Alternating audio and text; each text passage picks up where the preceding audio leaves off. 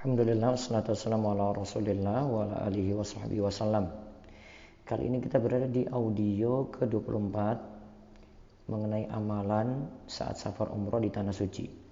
Ambil berkah lewat air zam-zam dan berdoa saat meminumnya.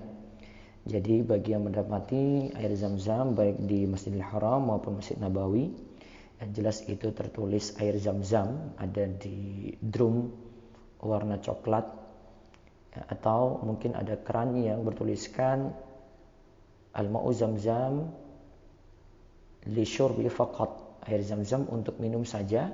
Nah kemudian kita amalkan amalan minum air zam-zam terus dan kita ambil berkahnya. Dari Ibnu Abbas radhiyallahu anhu Rasulullah sallallahu alaihi wasallam bersabda ma'u zamzam lima syuribalah. Air zam-zam sesuai keinginan ketika meminumnya Hadis ini riwayat Ibnu Majah dan Syekh Albani mengatakan di sini hasan li ghairihi. Maksudnya doa apa saja doa apa saja yang diucapkan ketika minumnya adalah doa yang mustajab. Diriwayatkan dari Ibnu Abbas.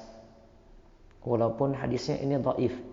Ya, ketika meminum air Zam-Zam Ibnu Abbas radhiyallahu anhu berdoa Allahumma inni as'aluka ilman nafi'a wa rizqan wasi'a wa shifaan min kulli da'in Ya Allah, kami mohon kepadamu ilmu yang bermanfaat, rezeki yang melimpah, dan kesembuhan dari setiap penyakit.